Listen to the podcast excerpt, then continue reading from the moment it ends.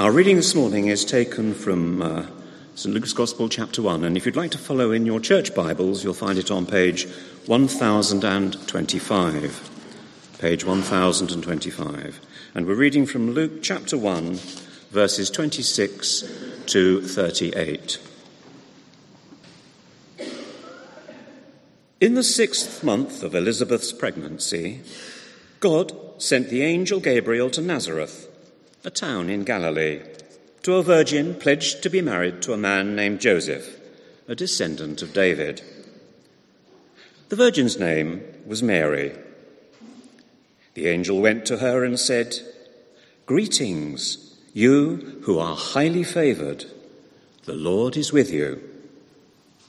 Mary was greatly troubled at his words and wondered what kind of greeting this might be. But the angel said to her, Do not be afraid, Mary. You have found favor with God. You will conceive and give birth to a son, and you're to call him Jesus. He will be great and will be called the Son of the Most High. The Lord God will give him the throne of his father David, and he will reign over Jacob's descendants forever. His kingdom will never end. How will this be? Mary asked the angel, since I am a virgin. The angel answered, The Holy Spirit will come on you, and the power of the Most High will overshadow you. So the Holy One to be born will be called the Son of God. Even Elizabeth, your relative, is going to have a child in her old age. And she, who was said to be unable to conceive in her six, is in her sixth month. For no word from God will ever fail. I am the Lord's servant, Mary answered. May your word to me be fulfilled. Then the angel left her. This is the word of the Lord. Thanks be to God. Thank you, uh, Roger. Good morning, everybody. Good Morning. Please do keep that open in, in front of you. Let's uh, pray as we begin. God our Father, thank you so much for your word. Um, please, we pray, speak to us through it. And may your Spirit be at work amongst us that we may see you more clearly and know you more deeply. In Jesus' name we pray. Amen. This is a, a very famous uh, part uh, of the Christmas story, this reading. And um, I think the challenge uh, for many of us is to really hear it, uh, to hear the life shattering truth uh, through the kind of haze of familiarity, of festive familiarity. Um, I uh, uh, have a friend who uh, lives in a, in a little town in Northumberland called um, Morpeth. Uh, you might have heard of it. And um, his house um, backs on to the mainline train from uh, London to Edinburgh. It's, it's, only about sort of 15 metres, his, his house from the, the, the, the line. And uh, I went to see him and, and I stayed with him the night. And um, I, I, was uh, lying in, in bed uh, when suddenly there was this boom and this whoosh. and I, I, I, shot out of bed in, in alarm, thinking, what was that? Uh, and of course, it, as I was coming round, I realized it was the, it was the train. And the next morning, I said to him, uh, you know, did you, how did you sleep through? How do you sleep through this? And of course, he said, Eddie, I, have lived here for 40 years. I've lived here all my life. Um, it's just something I hardly ever notice it anymore. Uh, you see, the familiarity um, can uh, keep us from really hearing the enormity of things. And that's no less true than when we come to a scripture um, like this. Perhaps you're sleeping through it.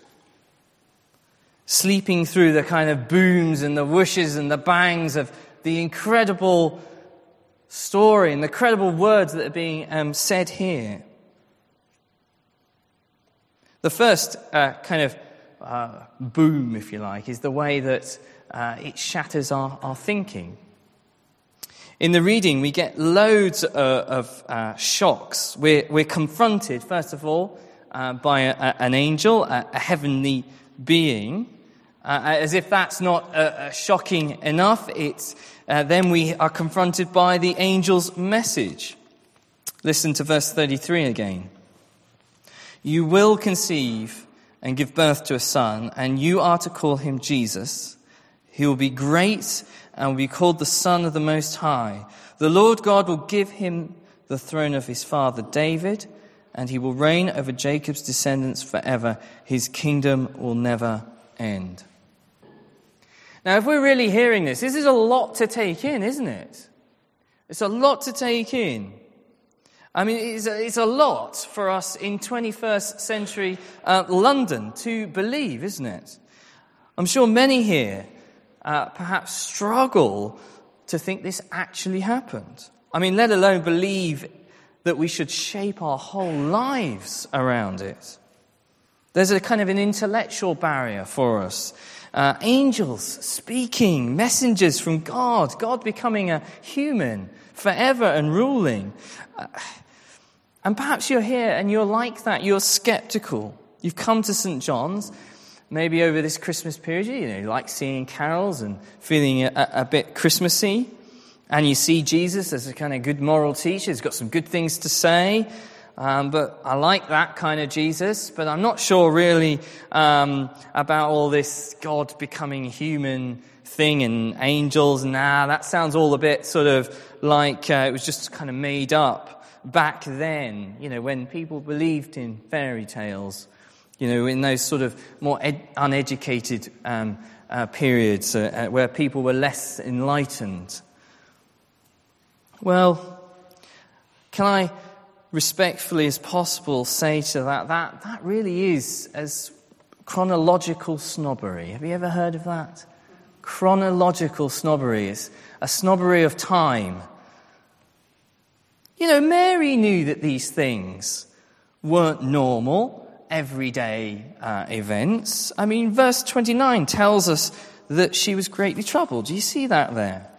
And of course, the angel, knowing that, quickly wants to reassure her do not be afraid. She knew how babies uh, were made. She's not naive. Yes, she's young, but she's not naive. She's not stupid. As she inquires of the Lord, of, of the angel, verse 34 How will this be since I am a virgin? Yes, in some ways she is incredulous. She's alarmed by the whole idea of God becoming a human.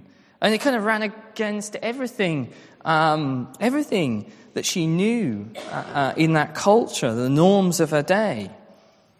Uh, if you were from a kind of Greek or a Roman background, um, the idea of God becoming a human was a kind of ludicrous idea. That they thought of the world uh, as kind of a, a, polluted place, a kind of evil place that was kind of dirty.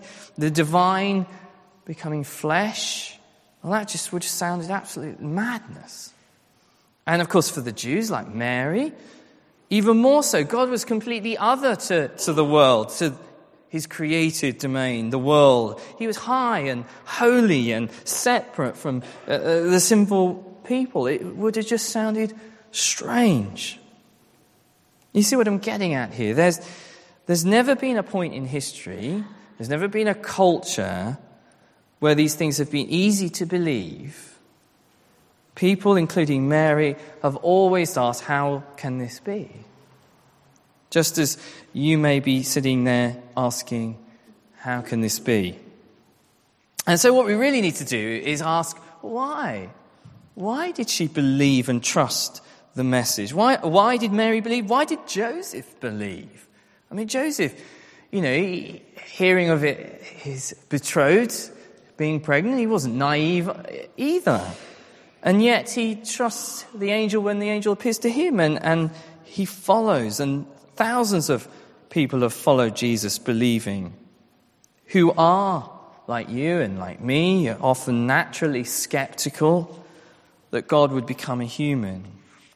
What was the boom, the whoosh, as it were, through their that sort of went right through their intellectual thinking, that shattered their preconceived ideas? Well, Luke wrote this gospel and that is named after him. And he was concerned with exactly the same thing. He knew what people were like. Uh, uh if you turn back a page with me to, to chapter 1, listen to the, the way he put it right at the beginning of his gospel. Many have undertaken to draw up an account of the things that have been fulfilled among us, just as they were handed down to us by those who from the first were eyewitnesses and servants of the word.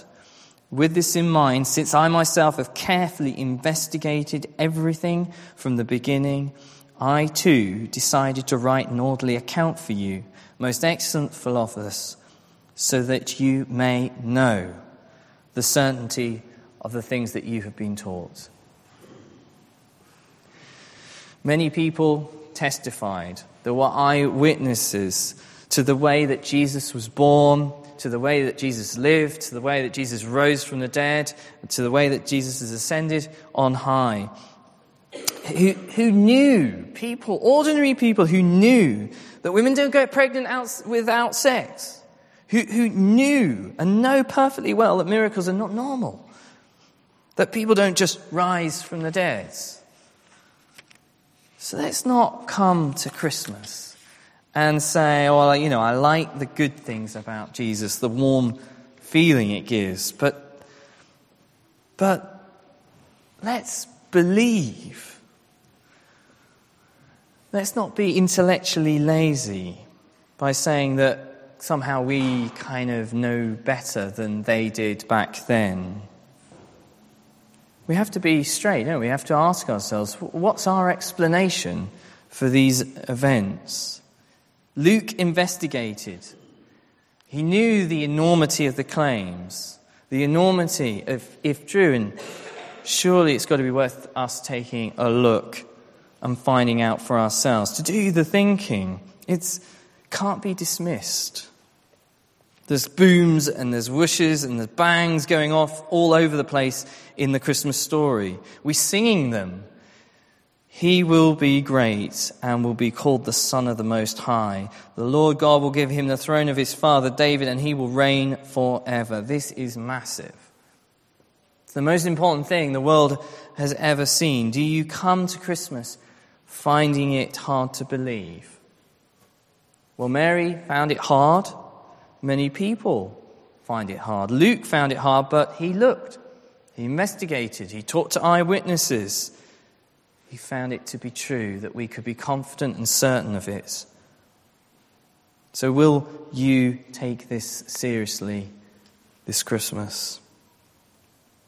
So, it, changed, it challenges, it shatters our thinking, but also it transforms our hearts. Verse 31 again. You are to call him Jesus. The word Jesus means saves, God saves. And the way Jesus transforms your heart is by knowing him as your Savior. You see, every other um, religion, uh, every other philosophy teaches that you must do certain things in order to be saved. I must do this and do that and follow the rules and, and you will be saved. That's what they uh, say. But Christianity is, is not like that. Not a jot like that. It's completely different. It's about God Himself coming to save you. That's what it's about. He's not coming primarily to give you a message, actually. Oh, yes, He does give a message, but He's not primarily here to give you a message. No, He, he is the message. He is, he is uh, the Word become flesh, as we read in John 1, to show you that you cannot save yourself. See, Jesus came into the world to live the life we should have lived but couldn't because of our sin and rebellion. And he came to die the death that we should have died for our sin and rebellion, to pay the penalty for us by dying on the cross in our place. And so all we need to do, if you like, is to admit that we have a need of him. All we need is a need. And do you have that need this morning? And of course, having that need and missing that need is actually the hardest thing to do. Turns out it's the hardest thing to do, to admit to ourselves that we can't save ourselves.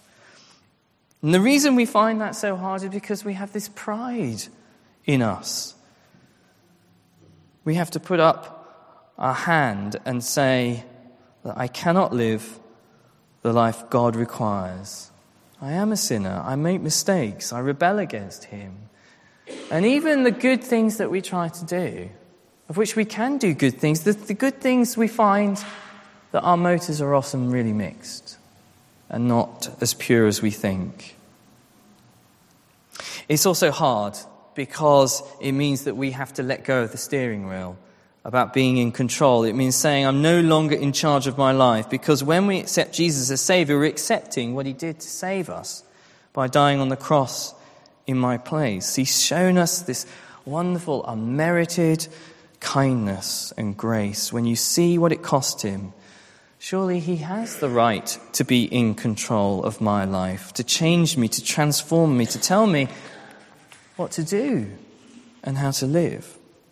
Now, how, how are we going to get this deep into our, our hearts? How does this boom and this, this whoosh, if you like, transform? How does it play out? Well, firstly, and we've touched on this, we, we need to come with honest questions. Honest questions. And Mary does that, doesn't she? She says, How can this be? Honest questioning is when you actually look for an answer. Uh, and so much of our questioning sometimes is shaped because we're not actually really looking for the answers. We're often cynical or already doubting that any answer will be good enough or will be given. I mean, we've seen much of that, haven't we, in the last six uh, weeks? And you know what I'm referring to, don't you? People asking rhetorical questions, not expecting an answer, not really even listening to an answer. But if you ask honestly, if you are open to the answer, you actually really want to know, and then that's when the transformation begins. Mary genuinely wanted to know, how can this be? I want to know. She's not saying, oh, don't be ridiculous. I know better. I've made up my mind already. Can't be possible. Sure, Mary's confused. She's going to be confused, isn't she? Sure, Mary uh, continues to go on being confused and, and wondering. She ponders in her heart, it says later on. She's pondering, she's thinking about it, what this all means about angels and saviors and the Holy Spirit. It takes humility, though. Do you have that kind of humility? It also takes bravery. What might my friends say? What will others think? The angel reassures her, and he reassures us today. Verse 37, he says, For no word from God will ever fail. So go ahead. Come on Life Explored. That's my challenge. Come along to Life Explored. Talk to a friend. Seek, ask, think, ask honest questions. Will you do that? Secondly, um, to get this deep into us, I think we need to submit completely. Submit completely. Verse 31 again. You are to call him Jesus. You are to call him Jesus. This is a uh, we've kind of missed this. This is one of those bangs that you don't you're so familiar with it you don't we don't see it, do we? You are to call him Jesus. The angel is telling Mary what her name of her child will be. Now, normally parents get the, the, the uh, uh, privilege of naming their children, don't they? They have the right to name their own children. They have the authority over them and the right to name them. I mean, Hannah and I have, well, I say really enjoyed, in the sense of uh, takes ages, doesn't it, trying to name a child? But we've enjoyed naming our children. And I used to kind of hate it if um, people would come up to me and give me advice about what to call um, the child. Maybe that's happened to you. And I used to say, well, what's it got to do with you? You know, this, this is my child. Uh, you know, if I want to call him Ludwig, I'm going to call him Ludwig. Thankfully, they're not called Ludwig. Uh, you might be called Ludwig. I've realized this. There might just be somebody here called Ludwig, or it's your middle name. It's a great name.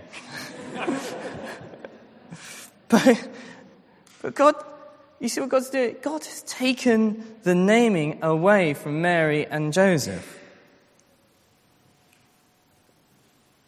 You know what that means? That means if you want to have a relationship with the one who's coming, if you want to really know him, you must realize that you're not in charge. Mary had to realize that God's in charge. He, he's the, the, the one who is Lord, the, the manager, the king. You don't get to call the shots. There is a submission to be made. Uh, he has authority to do that. That might sound like a bad thing, but it's not. It's a really good thing. It's a wonderful thing, isn't it? To be named by God. What a terrific thing. The God who loves you and knows you, knows you better than you know yourself, who knows your identity and who you really are. He knows your hopes, your dreams, your longings, your fears, everything that goes on, and He wants the very best for you. Yes, of course, there's a, there's a cost. There was a cost for Mary. She was, she was not married yet. She was young. She was not married. even if Joseph uh, marries her quickly, which he does, the community, they'll, they'll do the maths, won't they? What, what could she say to, to the people around her? Oh, I know it looks bad, but there was this boom and this, there was this whoosh and this angel appeared and, and the Holy Spirit came down and, and you know, there's a cost, isn't there? People will scoff. And this is inevitably cost Mary in that kind of traditional society. She would have been marginalized and looked down on, but what does she do? She trusts. She submits to the Lord of all. People often um, will say, I, am interested in becoming a Christian, I'm interested in Christian faith. Um, but tell me first, does that mean I have to do this, or I have to give up this, or I have to stop doing living like this, and I need to live like that? And can, I never kind of want to answer those questions because you know what they're really asking. You know, the problem with that kind of questioning is that Jesus, you know, he has to be, doesn't he? That he, he, he's either the Lord of all or not the Lord at all for you. You can't be half. Jesus has to be the Lord of all, Lord of whole life. If you come to Jesus on the, the kind of basis of doing some sort of cost benefit analysis of the situation, you see, you can't keep some areas of your life as sort of sacrosanct, that this bit of my life is my own and, and uh, you know, can be untouched. No, he comes into your soul, already named as the Lord. Look at, at, instead at what it cost him. Perhaps look at it that way. Look at what it cost him to come near to you to give up his heavenly realm in, in glory. It cost him infinity. And more than that, it cost him his life because he died for you and he died for you on the cross so you can have a relationship with him. Submit completely to him. Mary submitted herself completely to God. You see that in verse 38. I am the Lord's servant. May your word to me be fulfilled. It's the words of trust. Are you ready to submit to the Lord like Mary? In a way, um, in a way, we're never ready. Uh, imagine, whether was Mary really ready? Mary must have had more questions. She didn't know how the thing was going to pan out, did she, at that point? She must have had more concerns of how this is all going to go, what it means to live and follow the Lord in this way. But she made the first step. She made a step of faith. And that's all it takes. It's just a step and saying, Lord, I'm here. I am your servant. I submit to you completely. So, are you ready to submit?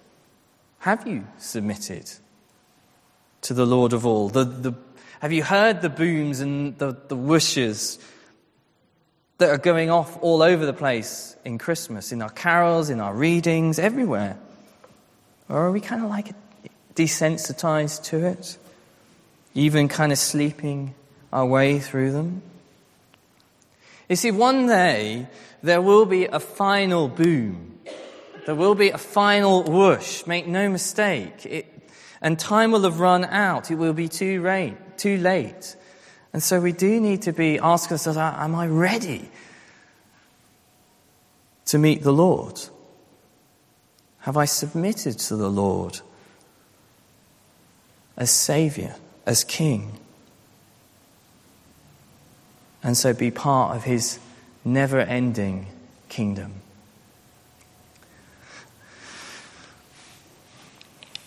Let's just take a moment to, to pause and to pray.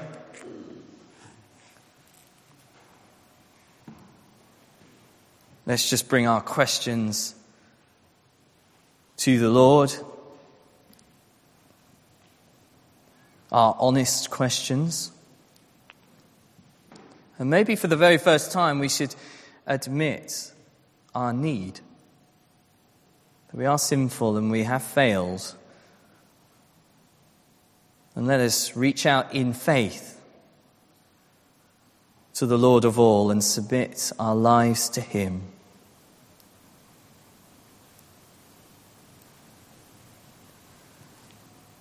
God our Father, Thank you so much for sending your Son Jesus Christ into this world to save us, to save me. Father, admit that I am failed and I am a sinner and I've rebelled against you. And I submit to you as Lord and Saviour. Please come into my heart and transform me that I may be yours, that you may name me and be in control of my life. Father, thank you for sending Jesus. Amen.